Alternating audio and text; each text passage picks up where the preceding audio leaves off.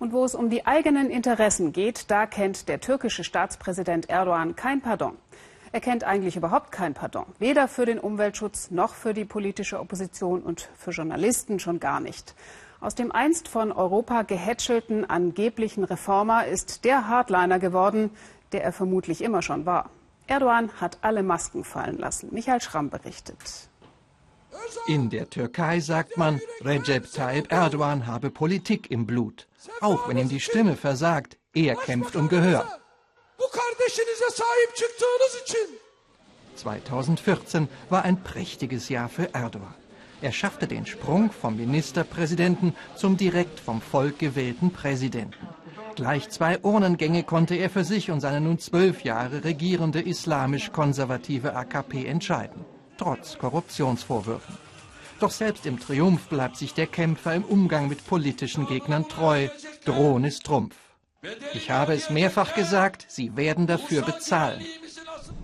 Und noch ein Highlight konnte sich Erdogan im vergangenen Jahr selbst bescheren. Den Empfang des Papstes in dem pünktlich zur Amtsübernahme fertiggestellten Präsidentenpalast in Ankara. Dessen Größe braucht keinen Vergleich mit Ceausescus Monsterbau in Bukarest zu scheuen.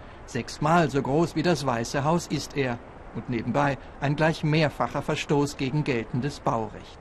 Viele Architekten sehen in der Formensprache dieser XXL-Residenz den Versuch, alte osmanische Größe wieder erstehen zu lassen. In den von jeder Bescheidenheit freien Räumen macht Erdogans Staatsgäste gerne zu nicht ganz freiwilligen Teilnehmern einer Inszenierung aus Tausend und einer Nacht. Augenfälliger Teil einer historischen Mission, in der sich der Sultan von Ankara selbst sieht. Er will zum zweiten Polit-Superstar des Landes aufsteigen, neben dem allgegenwärtigen Staatsgründer Mustafa Kemal Atatürk. Und dafür will Erdogan die Türkei bis zum 100. Geburtstag der Republik im Jahre 2023 zu einer der zehn größten Volkswirtschaften der Welt machen. Darüber hinaus strebt er nach größerem außenpolitischen Gewicht für sein Land. Eröffnungen von Megaprojekten aller Art sind deshalb eine vielgeübte Lieblingsbeschäftigung des Virtuosen der Macht, ebenso wie eine rund um die Uhr Präsenz in den Medien. Doch die politische Biografie Erdogans, sie wird nicht von allen als Erfolgsgeschichte angesehen. Mustafa Hosch war jahrzehntelang prominenter Fernsehjournalist. Ganze Sender hat er aufgebaut, bis vor fünf Jahren. Dann wurde er von Erdogan-Anhängern unter Druck gesetzt und warf hin.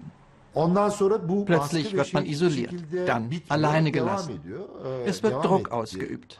Man hat mich abgehört, mein Leben observiert. Ich konnte einfach so nicht mehr weiterarbeiten. Pressionen auf die Presse. Für Mustafa Hosch sind sie in der Türkei Erdogans an der Tagesordnung. So sind derzeit 19 Journalisten in Gefängnissen. Und noch viel mehr haben Angst, haben Scheren im Kopf. Zudem wird das Internet zunehmend gegängelt. Präsident Erdogan hingegen ist nahezu jederzeit auf allen Fernsehkanälen zu sehen. Und doch, der Staatschef selbst hält die Türkei in Sachen Pressefreiheit für die beste aller Welten. Nirgends auf der Welt ist die Presse so frei wie in der Türkei. Das behaupte ich ganz kühn. Kühn findet das auch Metin Fesiolo. Er ist Vorsitzender der türkischen Anwaltskammer. Im letzten Jahr kam es bei seiner Rede zu einem Eklat mit Erdogan, der wütend den Saal verließ. Metin Fesiolo erlebt, wie in der Türkei nicht nur die Presse, sondern auch die Justiz unter Druck gesetzt wird. Tausende Staatsanwälte und Polizisten wurden allein im letzten Jahr zwangsversetzt. All das wollte Erdogan nicht hören.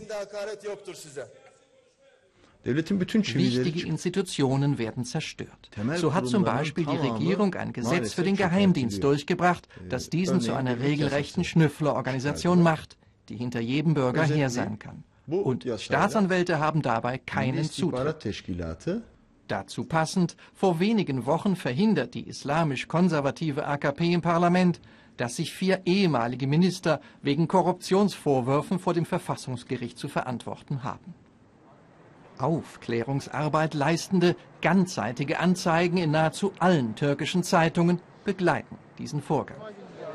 Diese Woche Türkische Behörden übernehmen über Nacht mal eben die Kontrolle über eine ganze Bank. Der Grund, diese gehört der bei Erdogan in Ungnade gefallenen islamischen Gülen-Bewegung. Von rechts wegen stimmt bei dieser Sache hier rein gar nichts. Zurück zu Mustafa Hosch. Seine Erfahrungen als Journalist mit Erdogan haben ihn veranlasst, ein Buch über diesen zu schreiben. Der Titel ist vielsagend. Big Boss. Tayyip Erdogan stört es keineswegs, wenn er als Sultan betitelt wird. Im Gegenteil, er ist stolz darauf. Und da liegt auch das Problem. Eigentlich müsste ihn das stören, da wir nun einmal nicht in einem Sultanat leben. Und nächste Woche wird es weitergehen.